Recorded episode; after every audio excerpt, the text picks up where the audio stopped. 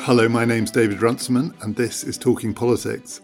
Today's podcast comes in two parts. First, I'm going to be talking to Helen Thompson and Gary Gerstle about one term US presidencies, and then we're going to be talking about the first presidential debate.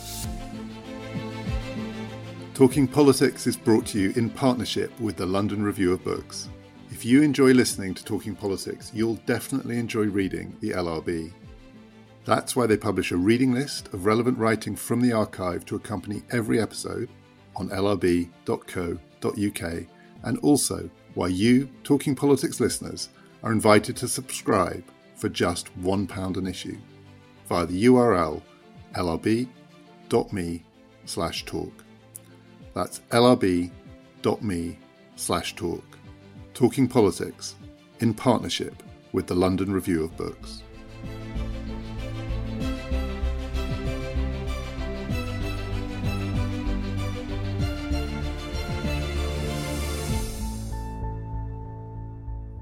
We're recording this first part on Tuesday afternoon, so we don't know what's going to happen tonight, early hours of this morning UK time, in the first debate between Trump and Biden. We have to assume anything could happen, and that's why we're going to pick this bit of it up tomorrow. But we wanted to do a little bit of history first, because one feature of this election is that it raises the possibility of something quite rare happening in American politics it doesn't often happen that a president only serves one term and then is ejected from office at the hands of the voters rather than the various other ways that American presidents can sometimes leave office. So, Gary, it's only happened three times in the last hundred years by my count. Herbert Hoover, presidency from 29 to 33, Jimmy Carter, 77 to 81, George H.W. Bush, 89 to 93. So that's only three times in more than 100 years. It is quite rare. Why is it so rare, do you think? Well, let me add one other president tossed out after one term to your list, which comes more than 100 years, but not that far. And that's William Howard Taft, who was defeated in 1912 after one term.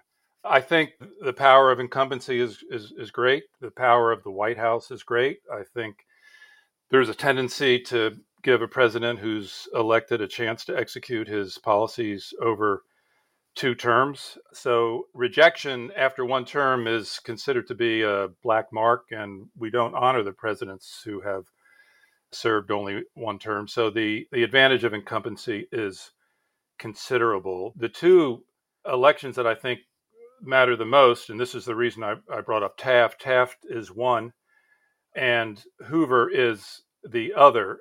Taft lost because he had a challenger, not just in the primaries, but in the general election in the person of Theodore Roosevelt. We also have to bring into consideration here George H.W. Bush's loss in 1992, also because there was a challenger in the general election in the form of Ross Perot. Absent those general election challengers, both these men would have been elected for a second term. In, in other words, George H.W. Bush would have beat Clinton, and Taft would have beat Wilson in the 1912 election. And that means that the two most relevant predecessor cases for thinking about now are first Herbert Hoover, turned out in 1932, and then Jimmy Carter turned out in 1980. Their third party challengers were not significant. And what's interesting about those two moments and those two presidents is that both men were in office when an extraordinary calamity hit the Great Depression of 1929 and what we might call the earlier Great Recession of the 1970s. Uh, both demonstrated an inability while in office to get control of that emergency and that economic crisis. Both were attempting to apply old toolkits, which weren't working. Both were seen to be flailing. And that offers actually a quite instructive precedent for what is going on now during the pandemic, uh, where Trump is flailing in terms of dealing with the coronavirus. And if he is turned out of office on November 3rd, I think the principal reason will be the economic calamity that struck America. So, in that way, very similar to Carter and Hoover one difference between Carter and Hoover, and there are lots of ways we could play this game, but I'll just give you one. So Carter faced a very serious primary challenge from Teddy Kennedy, Edward Kennedy. He won the Democratic nomination, but it went all the way to the convention. And George H.W. Bush also faced a challenge, Pat Buchanan. It wasn't such a serious challenge, but it showed that he was vulnerable. Hoover didn't, and Trump hasn't. I always thought one of the sort of broad brush rules of American politics was presidents might be in trouble if they face a primary challenge as sitting presidents because it's a sign the party might be divided. And Trump doesn't have that, but Hoover didn't have it as well. Hell, I don't know which of these ones you want to pick up on, but Hoover seemed to think that the only way he could win was to hope that divisions in the Democratic Party were greater than divisions in the Republican Party. He turned out to be wrong. And that one is the one that looks closest to me to the Trump case. So, no primary challenge, great national disaster, hope that the Democratic Party was ideologically divided. Turned out he was wrong. Yes, no, I think that is a good precedent. But I think, in addition to considering intra-party divisions, which uh, were very significant in the Democratic Party of the early 30s and very significant in the late 70s. In addition to that, uh, we have to consider the state of the economy, and the state of the economy is a big predictor of the ability of presidents to win second terms. And so, as we think about this, I would elevate the state of the economy to being on par, even greater than intra-party divisions. The intra-party divisions within the Democratic Party during Hoover's time were extreme. In 1924, they had to go 103 ballots, 10 day, in a non air conditioned Madison Square Gardens to choose the nominee. The big division was between the northern ethnic Catholics and Jews and the southern white Protestants. Catholicism and Judaism versus Protestantism was was a huge divide. That's why Hoover was banking on these divisions, and he had used those divisions to elevate himself into office in 1928. But those divisions count for less during a moment of economic crisis. And I think that's part of what Trump is the trouble he's facing now. He's trying to pump up the, the cultural divisions within the, in the Democratic Party, the very serious divisions between the left and the center of the Democratic Party. What's been interesting is that he's been unable to do that. And so, in that respect, the Hoover precedent is instructive. I also think it's relevant for Carter. Again, the example of a president flailing in office, whatever he tries doesn't seem to work. The economy continuing to decline. An example of, of a president unable, in the most elementary sense, to to master the economy and to bring prosperity back to America. I think that if Biden wins, that will be the key to his victory. Well, I think you have to sort of bring something else in other than just the issue of incumbency and the issue of whether there's a, a challenge within the party or not on third party candidates, because these are symptoms as much as causes.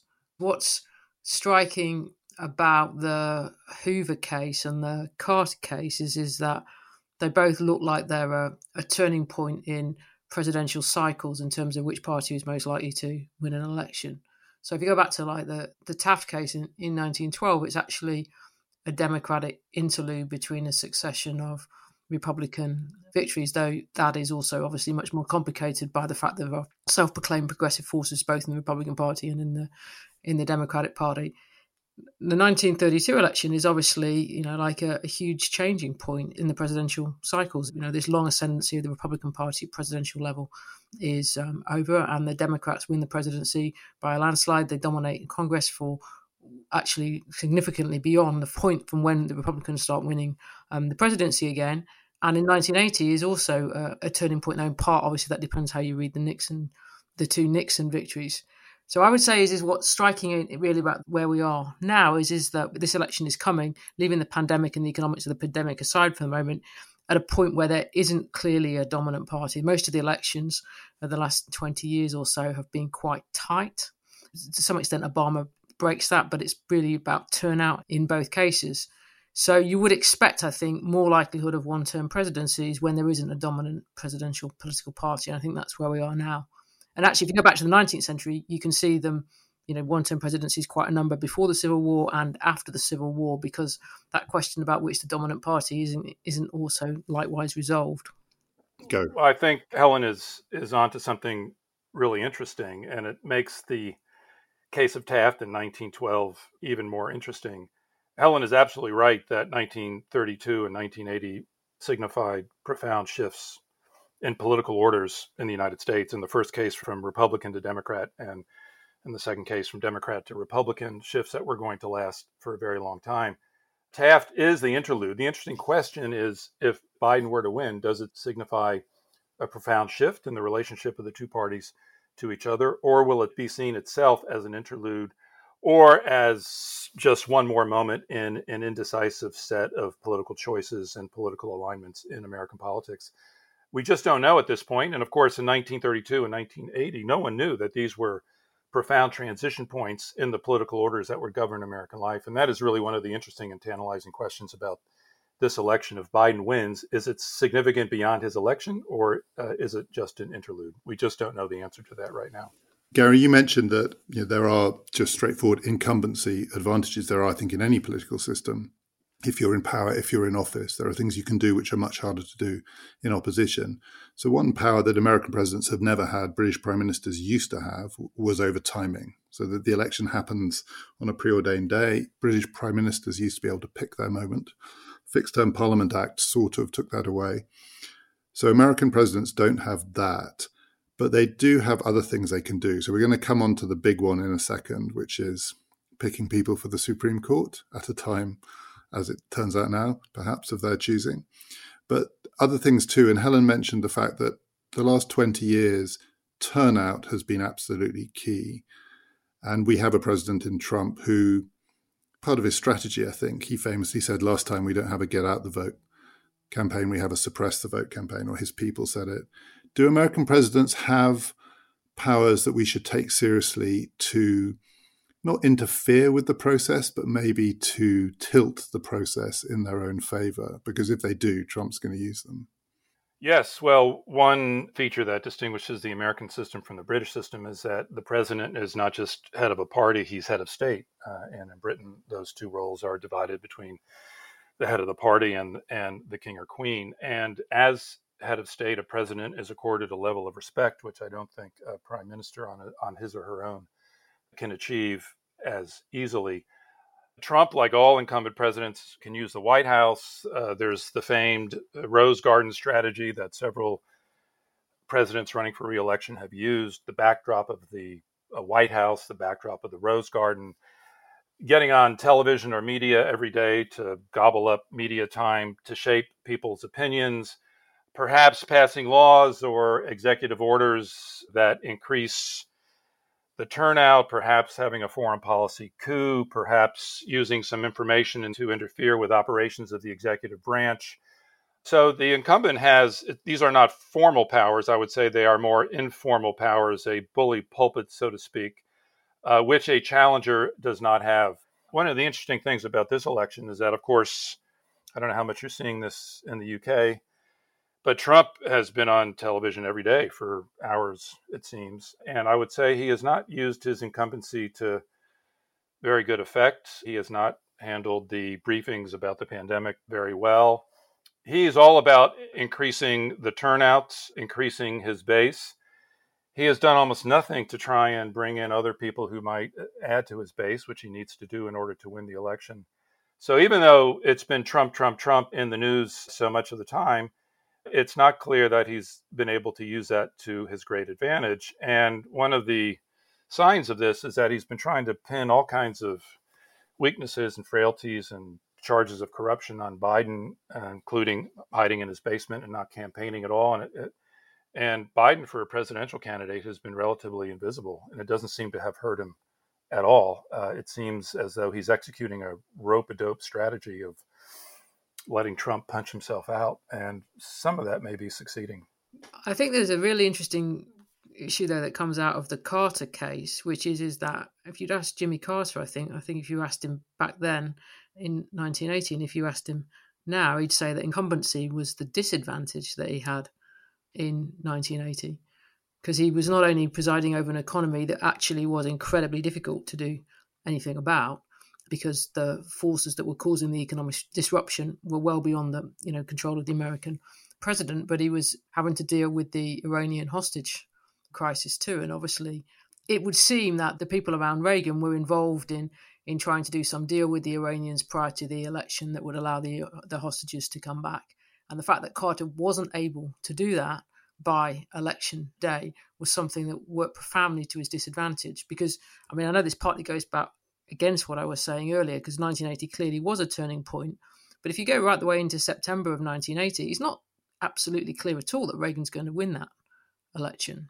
Well, Helen first brings up a really interesting point about the use of the opposition party of foreign influence and power. And there's very little doubt that Reagan was trying to use the Iran hostage crisis to to damage Carter, and there are even indications that there may have been an informal agreement with the Iranians not to release the hostages until the election had occurred and Carter left office. Another example of that is 1968, where there's now pretty good evidence that Nixon was in touch with the North Vietnamese trying to scuttle uh, what might have been a Johnson peace plan for the sake of not letting Johnson succeed and thus tilting the election to Humphrey. So, in those two cases, we're not used to considering the opposition using foreign power to buttress their case because we're so focused on Trump using the power of Russia to promote his case. Uh, but this is something that presidents have used in the past, and it shows you that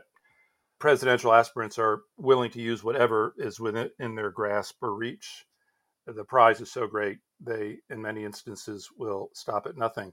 I still do think that the the size of the economic calamity in both Carter and Hoover's case is very relevant here. And also, this picks up on David's point about timing and presidents not being able to, to choose the timing. I think both Carter and Hoover got hit by an economic crisis for which the country was not prepared, for which there were not good solutions, and during which there was a lot of flailing. So I think that even absent the hostage crisis, Carter probably would have been edged out of office because of the size of the economic calamity that had uh, come over the United States. And in this respect, the Hoover president is relevant and I think plays into what may happen with Trump as well. So I think we should wait till after the debate before we talk about whether history is no guide at all here, because maybe this election is unique in all sorts of ways, because we don't know what's going to happen tonight. We got two unusual candidates, not least because of their age. But something which is also very distinctive about this election, which has happened in the past week. But Gary, I'd be really interested to know whether you think that there are useful historical analogies here. Is the looming Supreme Court battle to replace Ginsburg with Barrett and the ways in which the Republican Party might just hold together in order to allow that to happen in the Senate and what consequence that might have for the election before we get on to the details of now, is there anything in modern presidential history to compare to this kind of battle, this close to a presidential election, fought out over such a consequential issue? No. Uh, I didn't think so. I just wanted to check. I, I tried. There's to... never been a Supreme Court justice uh, uh, appointed and confirmed first in such a brief interval and then so close to the election. And also, we have the unprecedented circumstances beginning in 2016 when the Senate, controlled by Mitch McConnell, declared that he would refuse to consider Obama's nominee, Merrick Garland, because no nominee uh, should be considered in the last year of a president's term of office. And he made a very principled case about that in 2016. And now, of course, he's completely turned around made up some fictitious excuse to try and cover his you know what, but no one really believes it. It's just an example of rank hypocrisy in terms of their behavior and, and, a very cold and powerful power play. And their willingness to do this reveals the stakes of this this battle. The Republicans have been trying to secure a conservative majority on the court since the mid 1980s. They should have achieved it a long time ago, but they've appointed people they now consider to be apostates, people who have pledged themselves to conservative values. And McConnell is pursuing this at all costs. He wants it to be his legacy. He's got no real legislation to point to during his term as majority leader of the Senate. Uh, but for the Republican Party, increasingly a minority party in American life, increasingly unable to win majorities at the polls, they think their future lies with controlling the Supreme Court. And if Amy Barrett is confirmed, as I think she will be, they look forward to a kind of control and values and free market economy that they have been pursuing for 40 years. What's interesting is that it's not at all clear that this helps Trump get elected, as Trump thinks it will. A majority of Americans think it's the wrong thing to do. McConnell is actually pursuing a, a, strategy that I think is going to harm Trump in the general election. This has not really been brought out very clearly in the news, and it's a sign of the ferocity with which the Republicans are pursuing the saying that they are determined to do this even at the cost of the presidency and perhaps at the cost of controlling the Senate. I mean, I think that it is pretty hard to think of any kind of parallel, and I, I think it it speaks to the fact, as Gary's suggested, of how central control of the Supreme Court has become to both political parties. It's the it's the one thing I think that's still relatively uniting within the factional struggles within both of the political parties. It's the one thing. I mean, I think this is where I slightly disagree with the Gary's is that it, it, it's the one thing that Trump can claim to in terms of appealing to non-Trumpian Republican voters to say that he did what he said he would do, which was to appoint conservative justices to the court. And although it's already clear that what that means in practice and the ways in which these justices decide decisions is more complicated than simply saying that they're conservative or liberal. It's not clear what else, even before the pandemic, Trump had that potentially held the Republican electoral coalition that he assembled together. And I think that it's even more important once we get into the fact that we are have had a pandemic and it has delivered very sharp unemployment in America, though not as high as it was in April that his ability to hold the, the Rust Belt states that were central to his victory last time is much, much, much more difficult than it was. So if we go back to sort of you know this time last year, and you were seeing these polls coming out of places like Michigan saying, and answer to that question, do you feel you're better off than you were four years ago? The question that Reagan had actually asked Carter back in 1980 in one of the debates, you were getting numbers in the 60s in Michigan or Pennsylvania. That was all very good news for Trump, but obviously, in terms of his election prospects, but obviously, an awful lot has changed since then. And what has he got left to try to keep enough of that electoral coalition together, but going hard on the Supreme Court? Not least, I think, as well, because except for the absolute never Trumpers, it, the court is still something that fundamentally matters to a lot of Republican voters who really dislike Trump. Gary, your point is really interesting. So I started by saying that one of the historical disanalogies here is that Trump didn't face a primary challenge. And I think there are lots of reasons for that, not least because people saw how it went in 2016. But this battle over the Supreme Court, skillfully handled by the opposition, could bring out divisions within the Republican Party. I think what you and Helen say could both be right that it is the great unifier, this fight for both parties. And yet, it does at least potentially open up a gap between Republican Party interests and Donald Trump's personal interest in being reelected, which is his primary interest. Who knows how it's going to go? But do you think that there are ways in which the fight itself, the process in the Senate, could allow Democrats to open up that McConnell Trump divide? Is that where Republican disunity might reveal itself? Well, I've been trying to imagine scenarios where that might take effect. have you got any? it's hard to do. I have one. Okay. I don't. I don't know how. I don't know how. I don't know how. I don't know how plausible it is, uh, because her confirmation by the Senate is is assured. Uh, but what if Democrats press the case prominently, not over abortion and not over the Affordable Care Act, health care in the U.S., which are their two leading line of attacks? And what if they say, listen, we all know that the reason Trump is rushing this through is because his best chance of getting elected, given the polls going against him and the voting likely to go against him, is to throw this into the courts, court challenges, throw out questionable ballots. It will end up in the lap of the Supreme Court. That is his best hope. That's why he's pursuing this with so much ardor. I would say even more so than increasing his base, because it's not clear to me how this is going to increase his base, although it may increase turnout if that has been lagging. So, suppose several Democrats put this question to Amy Barrett You're well qualified for the court. We will support you on one condition that you recuse yourself if you are confirmed by or uh, right after the election from ruling on anything having to do with the legitimacy of the election itself. And it'll be very interesting to see what she says in that regard. And I think there, Trump and McConnell have different interests. Trump's interest is to say, absolutely, you must weigh in because Justice Roberts, the Chief Justice of, of, the Supreme Court, has carefully mapped out a strategy that allows him to have a, I would say, a bipartisan coalition on the Supreme Court to make sure the court does not get caught as it was caught in Bush versus Gore in 2000, just a, a rank partisan majority to push Bush into office. He's worked very hard and successfully at that. He, if Barrett takes her seat on the court and votes, it blows that strategy to smithereens. So it's possible that if Barrett is put on the spot and asked to say, I, I will recuse myself or I won't, if she says she will recuse herself, McConnell's not going to care because he doesn't really care whether Trump gets elected or not. I don't think in his heart. What he wants is a secure judicial system and a Supreme Court that is going to rule in the Republican Party's favor for the next 30, 40 years. That will be enough for him. But that will not be enough for Donald Trump, who understands that his best chance of getting reelected is to throw this election to the Supreme Court. And for that reason, he desperately wants Barrett voting in his favor. It will be delicious, actually, to see McConnell versus Trump fight this out.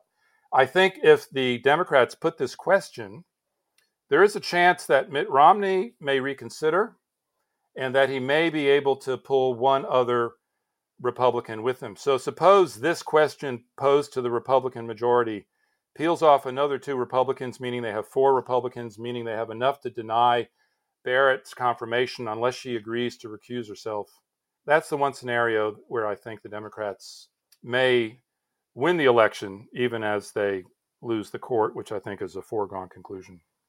Helen, can I put you the, the, bigger, blunter question, which is so there are, there are these general rules, and one of which is a united party tends to defeat a divided party.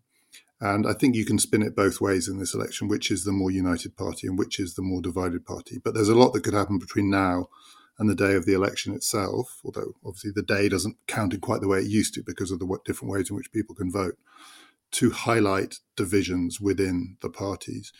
Do you think that there is a possibility that come election day, the Republicans will look more divided than the Democratic Party? Yeah, I mean, I think the Republican Party is more divided than the, the Democratic Party in this crucial respect around the election. Is is uh, enough people in the Republican Party establishment wish Donald Trump wasn't the candidate? I don't think that's necessarily true in the, the Democratic Party. There may be lots of Democrat activists and some individual members of the U.S. Congress, those who were elected um, more recently who would have much preferred a more left candidate than what Joe Biden represents. But I think that the the portion of the Republican Party establishment that still loathes Trump is is pretty strong, and I think for that reason there is something in the argument that Gary's putting. You know, I don't think Mitch McConnell is any fan of Donald Trump, and I think that from his point of view, that you know a Biden presidency isn't necessarily a party disaster for the um, Republicans. So it would obviously depend on the, if you like, the what came with it, so to speak, in terms of the way in which Trump responded and what kind of conflict that there might be in the in the Supreme Court. I think the issue on the Democrat side is is well, if Joe Biden is to does win, then what kind of presidency is it going to be? And then I think you will see a very considerable struggle within the Democratic Party about the direction that this presidency is is supposed to take. And yet it will be complicated by the fact that a good part, I would imagine, of a Biden presidency in its early days is going to be preoccupied with foreign policy questions. And Gary, one last thing before we, as it were, pause and then see what happens in the debate. And we haven't talked about Trump's taxes, but I assume Biden might just raise it tonight. So we'll have a chance to talk about that tomorrow. But to go back to those historical parallels, and it's a point that you and Helen have both made about the relative closeness of electoral politics at present. So those four historical examples where a sitting president after one term is rejected at the ballot box. In each case, it was a decisive rejection. So there were contingencies, th- third party or independent candidates, and so on. But the results were not particularly close. I remember James Baker tried to pretend that George H.W. Bush had been defeated in a squeaker by Bill Clinton, but it wasn't close. Reagan decisively beat Carter. Roosevelt decisively beat Hoover. Uh, Wilson decisively uh, won in 1916. This one is almost certainly going to be closer than that. And for all the reasons that we've talked about, that means I think probably there isn't a parallel. Would you agree? I mean, Biden could win in a blowout, but if it's close, all those anxieties people have about the advantages of incumbency, not least you are sitting, you are squatting in the Oval Office, and by you, I mean Trump, that's something for which there is no parallel. Yes, yes. Although it's still not inconceivable that Trump will be shellacked in the election on November sure. 3rd. We just don't know. The, the polls are, are, all over the place. Most of them are predicting a Biden victory, but they range from a squeaker to a shellacking. And here we have to remember that 1932, 1980, the shellacking was not really apparent to anybody until it actually happened. So we can't remove that from consideration. The power of incumbency that I fear the most is something else which would be unprecedented, and that is Trump's refusal to leave office when he's defeated. And I, I mean that in a variety of ways. I mean, it, the voting goes for Biden, but on election eve, because more Republicans are going to vote in person than Democrats who are voting by mail, Trump may have the advantage. There are thousands of lawyers who have already been deputized to go to polling places throughout the country to make these arguments. They're going to try and send it to the Supreme Court. They're going to try and win that way. And even if they lose there, my worry is his refusal to to leave office. It's a different kind of power of incumbency. It's asserting what no other president has ever asserted, which is that there is no separation between me, the incumbent, and the office. I am here. I am Donald Trump. I am president. Uh, I am born to lead it is that power of incumbency that at this point that I fear the most. If I had confidence that the ballots w- would be counted honestly, I feel pretty good about the outcome of the election. But I also fear that this may be the most chaotic election in America and most destructive since 1876, which marked the end of Reconstruction. That was a holy mess. That's a discussion for another day. But one of the aspects of that election that distinguishes that moment from this moment is that the parties ultimately decided to compromise rather than install two presidents in office at the same time. And it's not clear that Trump would be willing to put party and nation above himself.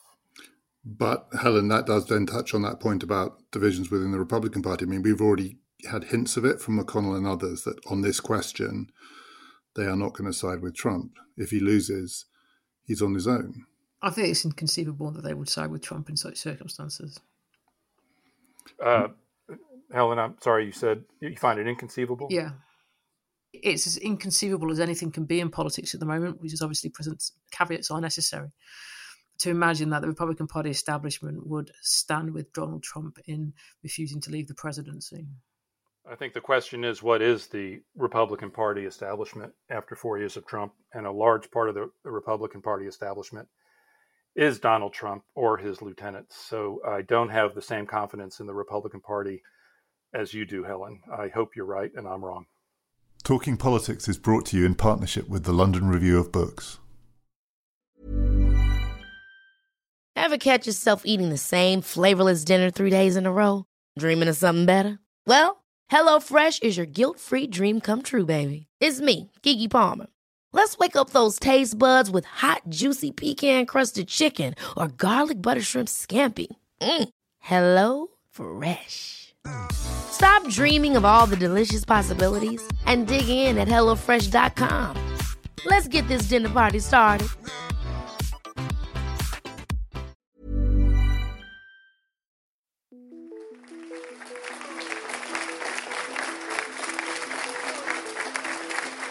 To engage in any civil unrest? And will you pledge tonight that you will not declare victory until the election has been independently certified? Important question President here. Trump, I'm you go urging first. my supporters to go into the polls and watch very carefully because that's what has to happen. I am urging them to do it. As you know, today there was He a big refuses problem. to in Philadelphia, they went in to watch. abide they were, by they're the called result. poll watchers, a very safe, very nice thing. They were thrown out. They weren't allowed This to watch. This is a watch. great danger. You know why? Because bad things happen in Philadelphia. this is not. There is no. This is Joe not Biden needs a strong well. response to this well, accusation this of widespread fraud. Five states fact, have had go mail-in ballots for the last decade or more. Five, including two Republican states. And you don't have to solicit the ballot. It's sent to you. It's sent to your home. What we're saying is, they're saying is that it has to be a postmark by the time, by election day. If it doesn't get in till the seventh, eighth, ninth, it still should be counted. He's just afraid of counting the votes because You're he wrong. the outcome. You're wrong. no, I want to. I want to continue with you on I this, love you. Vice President Biden. Chris, because he's so wrong in- when he makes in a statement no. like that. The moderator has to shut down the President president. Biden, the biggest problem, in fact, He over the said, years. stupid Uh, bastards. Please, He sir, stop. I would never I say would that. Play it. Stop. Play it. Go ahead, Mr. You're Vice tape. President. Answered his his final question. The final question is, I can't remember which of all his rantings. I'm You having, a little trouble. I'm having a little trouble myself, but uh, about the economy about this question Chris Wallace just made Trump really bad. I mean, the Green New Deal and the idea of what, what your environmental Green New changes will do. The Green New Deal. This is part two of today's podcast. We're recording now on Wednesday afternoon, early evening UK time. Uh, Gary and Helen are back with us. We've all, in different forms and in different time zones, seen what happened in last night's debate. Gary watched it in real time, so he can tell us what that was like, what the pain was like. I think the consensus is it wasn't a lot of fun. Um, but Gary, you could say about that debate, I'm slightly going against the trend here. I mean, it was clearly unedifying. I don't think anyone can have enjoyed it much.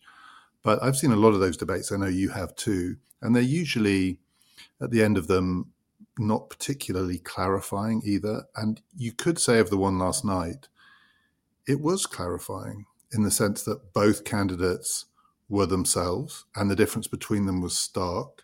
The choices were stark. The stakes were laid out clearly. It was horrible, but you couldn't come away from that debate not knowing what was at stake. I think you're probably right, although I'm still recovering from the pain of the spectacle itself.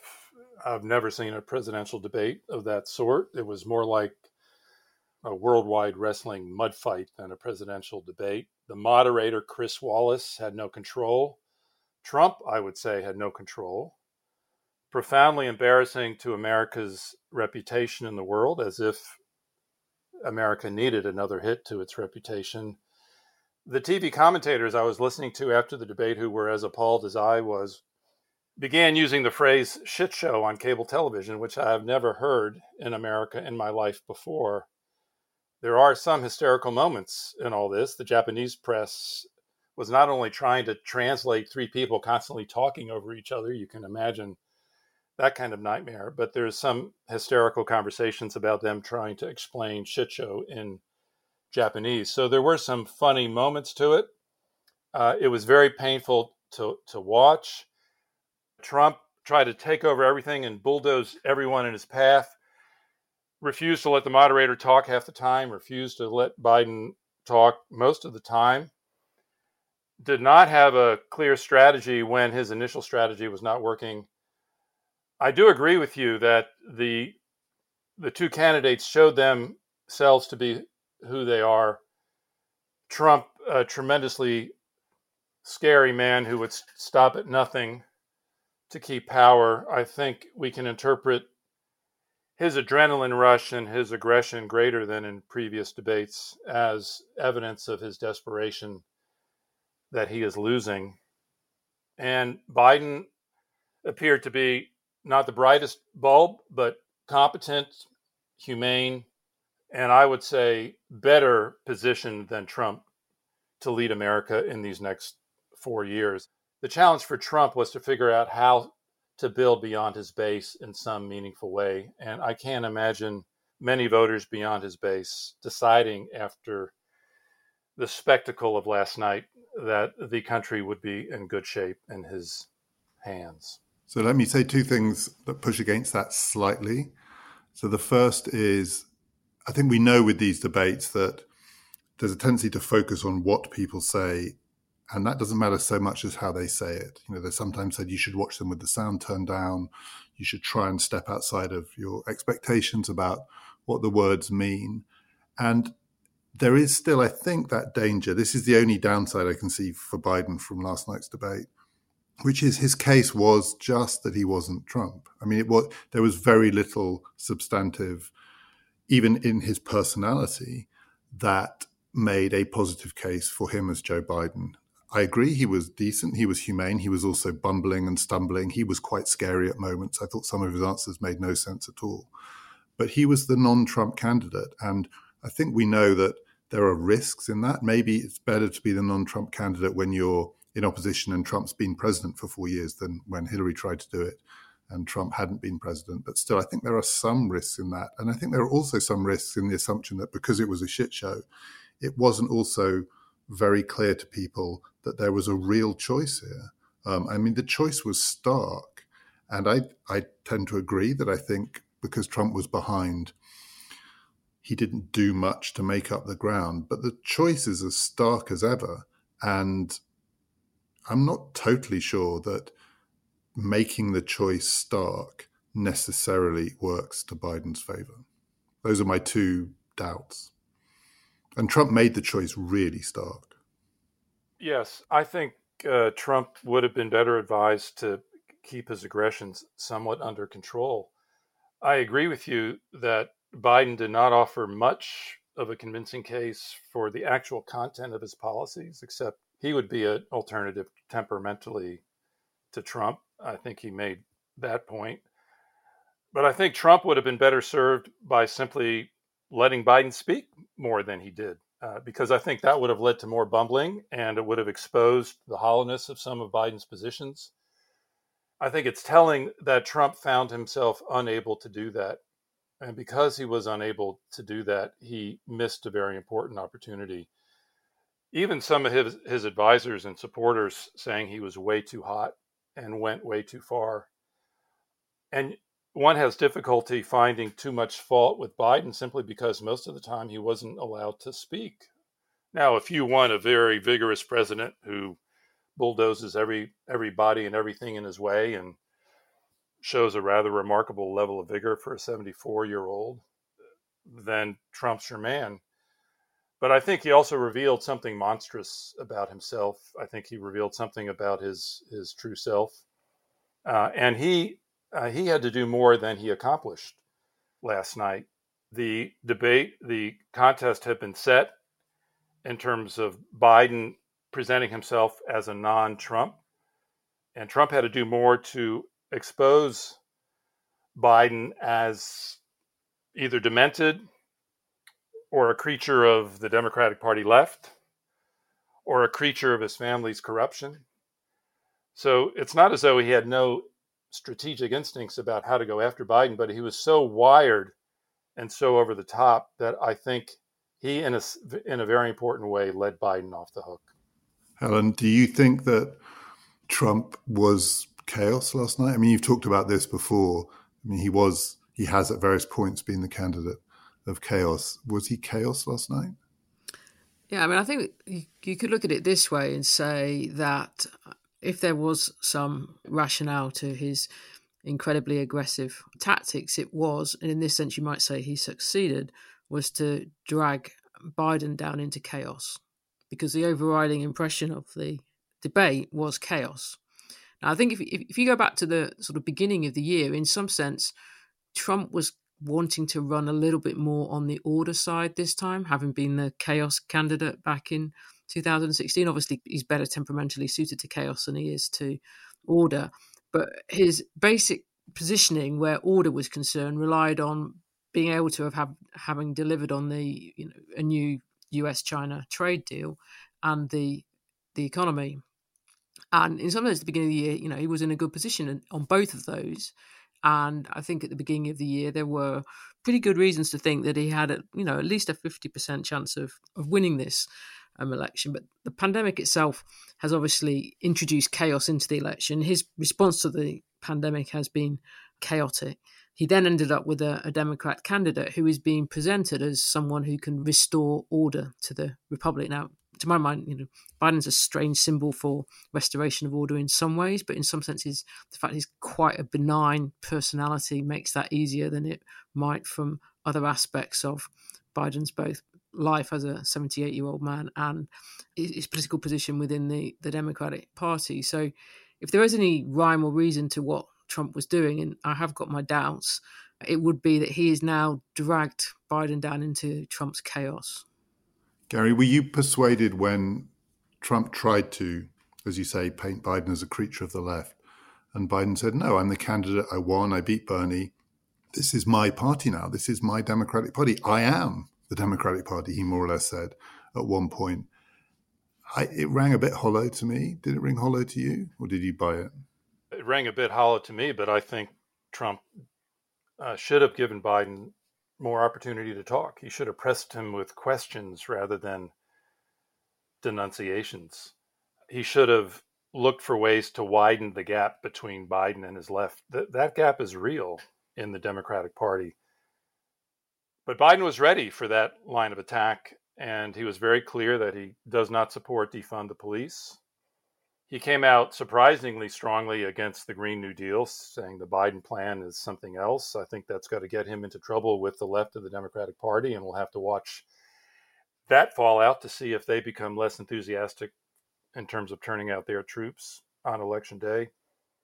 But I don't think Trump was successful in exposing Biden as a creature of the left of the Democratic Party. And I think here Biden's campaign has been quite sophisticated, insisting right from the beginning that they do not support to fund the police. They will not tolerate violence in cities. That his health plan is not Bernie Sanders' health plan. I think he was ready for that and he handled those challenges quite well. And that probably deepened Trump's sense of desperation.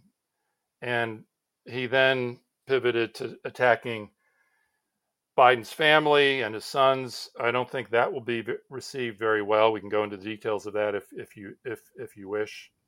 I just let's, don't think. Let's he, not. Let's leave it. Uh, I I just don't think this has been a, a, ongoing problem for the Trump campaign. They have not been able to pin a label on Biden. I think sleepy Biden is dead. They have found nothing as effective as crooked Hillary. Trump at his most effective is when he he finds an epithet of that sort that he can hurl at people that becomes damning and that defines that person. And I think Biden was elusive enough yesterday, you may chalk it up to his lack of intellect, in fact, David. Uh, but I think he remained an elusive target for Trump. And I think that deepened consciously or unconsciously Trump's desperation.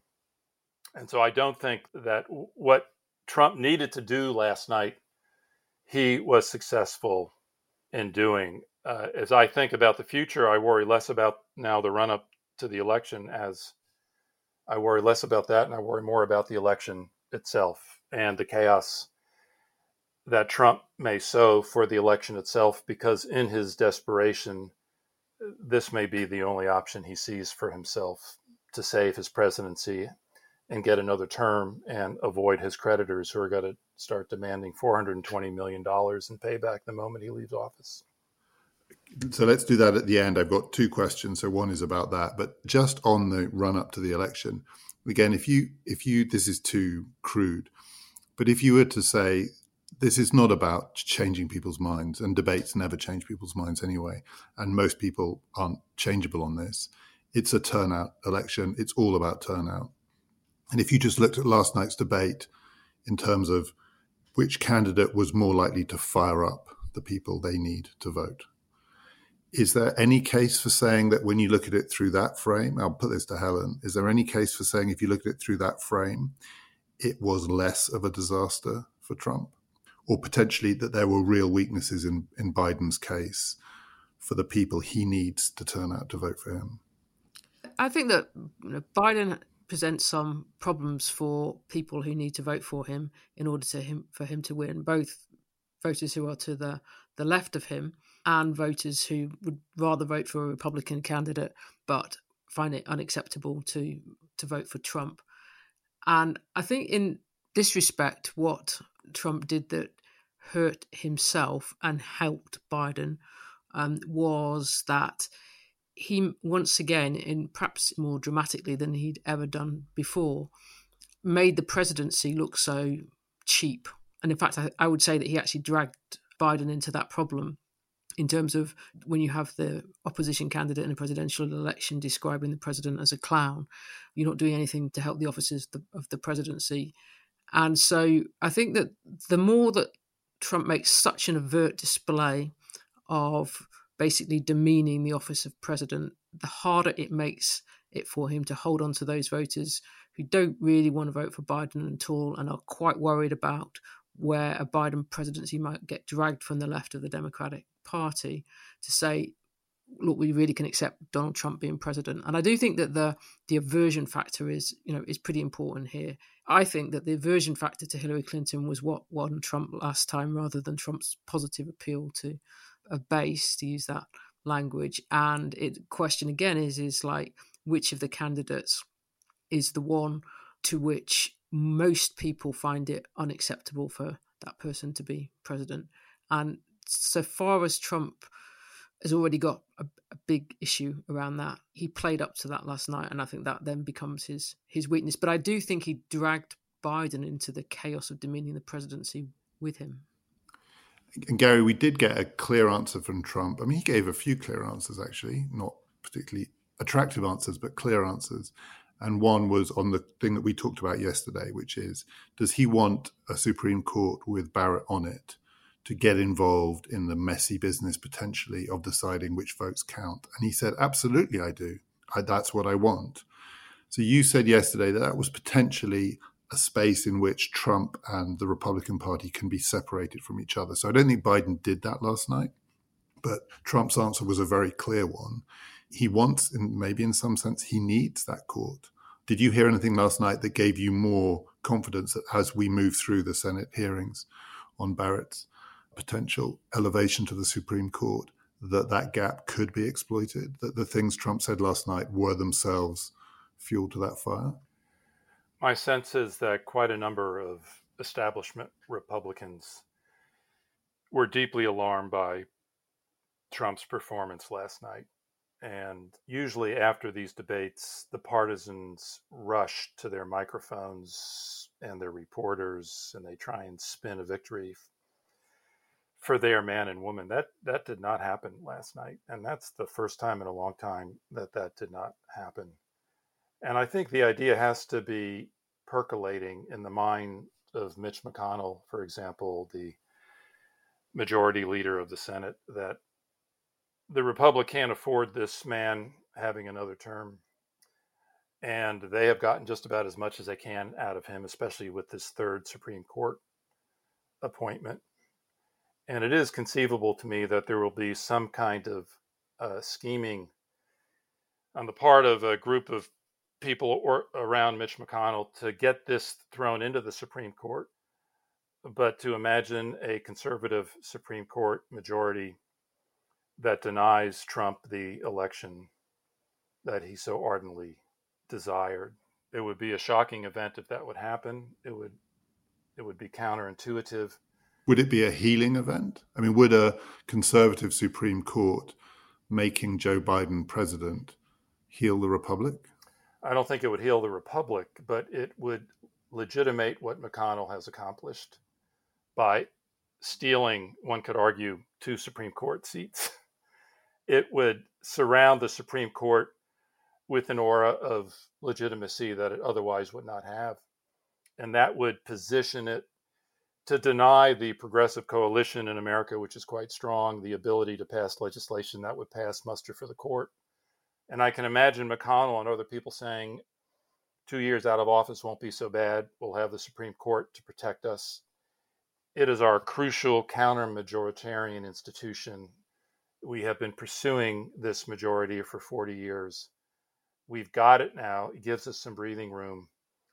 We do have to re-legitimate this court, and having this court hand the victory to Biden would be one way of doing that. You could imagine that as a kind of healing, Uh, but it also becomes a preparation for the next stage in the kind of chess battle that the Republicans have been playing for a long period of time. And I will say also that I think John Roberts, the Chief Justice of, of, the Supreme Court, has been scheming along these lines for six or eight months now. He very much wants to re-legitimate the Supreme Court, and I think it's possible McConnell might be open to that, although for more cynical reasons, as a way of perpetuating Republican Party influence in a country that is no longer willing to give them a majority of votes. Uh, so uh, healing could come out of this. but it may just be a pause before the next round of a very bitter, bitter, bitter battle begins. And Helen, finally, did you hear anything last night that made you feel the risks of chaos around the election itself and its aftermath were lessened? I so that bit at the end of the debate where Trump made statements about his unwillingness to potentially accept the result, I was also quite alarmed by Biden's answer. There was just one answer to a question about when Biden tried to explain how people with mail in ballots could make sure that these ballots weren't thrown out. And I couldn't understand what he was saying. And it just gave me a little glimpse of what might be to come. Even the well intentioned Biden sounded like he was talking gibberish at one point. Was there anything there that gave you a sense that there might be a way through and out the other side of this if it is contested and if it's close? I think it, it, it's incredibly difficult to see that there's a constructive way out if it's ends up with a, a close electoral college result and then ends up in the, the, Supreme Court. I mean, we should remember that actually there, you know, there, there were plenty of lawyers in place last time with the expectation that it might end up in the Supreme Court, and obviously the reason why this is so strong in people's consciousness is because of what happened back in 2000. I find it sort of almost inconceivable to think that anything that the court could decide in the moment of a contested election, regardless of the personnel, could in any sense re-legitimate the court's authority. The court's become in, in American politics since the 1960s in the way in which we know the courts contest because America has a, such a deeply divided politics and, and, and that isn't going to go away at all. You know, a Democratic victory in the Senate is going to lead to suggestions, you know, that there may be more justice. They might try to appoint more justices to the um, court. I mean, in the end, there has to be acceptance by everybody that elections are what determine who exercises power. And I, I don't think the court can actually, other than delivering a, a legal judgment, actually help people accept that because the court itself's authority is is far too contested for but that. To but to Gary's point, if a court which say it had Barrett on it, which was then six three conservative, gave the presidency to Biden, I mean that would would that do nothing to re-legitimate it in some respects? It's it would be such an unusual, given what you say about what's been going on since the '60s. If the court in 2000 had made Gore the winner, we that would be a very different outcome than than making Bush the winner if it had not voted on partisan lines. So saying this, it was not a partisan judgment. But you've got to start with what the issue the court would be actually ruling on. Is it going to would it again be a question of like federal versus state authority, counting the mail-in ballots and letting which is win. which is essentially what it was. I mean, if it's a fairly obvious thing, and where the constitutional law is clearly upholds a, a Biden victory, then you would expect that you know a clear majority of the justices, not a five-four decision, to deliver that verdict. But I think trying to work out like what the issue would be, whereby it was it was sufficiently uncontested within the justices between the justices that it would deliver a large majority without it being something that was just fairly technical. It seems to me to be quite difficult to quite difficult to imagine. Uh, there is a precedent for the kind of healing process you are looking for, David, and that's the election of 1876. And I won't go into the details here because there's no time. But it was a it was a healing moment. It was a compromise between North and South, and made it possible for the country to get beyond the horror, horrible divisions of the Civil War. In one sense, it worked, but there was a very substantial cost and that the cost of the compromise was sacrificing the aspirations of African Americans to equal rights for another 90 years.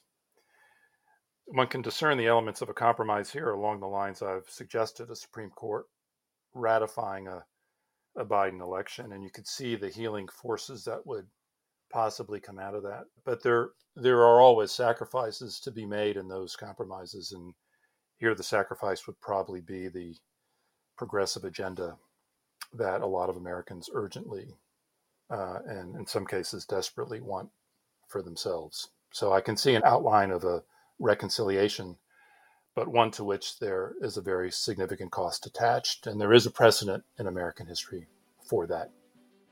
We are, of course, going to be coming back to this incredible election. We have a couple more episodes planned before the vote, including one in which it'll just be me and Helen talking about what Donald Trump has meant to us. And we'll be doing one the morning after, the night before. But next week, we're coming back to Brexit because that is still ongoing and there are some big deadlines coming up. Do join us for all that. My name is David Runciman, and we've been talking politics.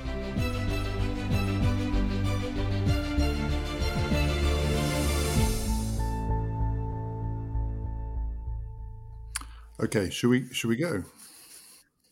Hmm. Is everyone Helen, do you want to say something? Um, Yeah, that's fine. Gary. I'm here. Yep, Yeah. great. Uh, Okay. uh, yeah, Let's stand, stand back, stand down. Yeah, okay, Catherine, shall I just crack on?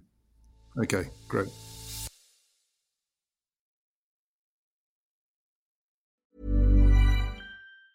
Planning for your next trip? Elevate your travel style with Quince. Quince has all the jet setting essentials you'll want for your next getaway, like European linen, premium luggage options, buttery soft Italian leather bags, and so much more. And is all priced at 50 to 80% less than similar brands. Plus, Quince only works with factories that use safe and ethical manufacturing practices. Pack your bags with high-quality essentials you'll be wearing for vacations to come with Quince. Go to quince.com slash pack for free shipping and 365-day returns. Hold up. What was that? Boring. No flavor. That was as bad as those leftovers you ate all week. Keke Palmer here, and it's time to say hello to something fresh and guilt-free. Hello Fresh. Jazz up dinner with pecan-crusted chicken or garlic butter shrimp scampi. Now that's music to my mouth. Hello Fresh. Let's get this dinner party started. Discover all the delicious possibilities at hellofresh.com.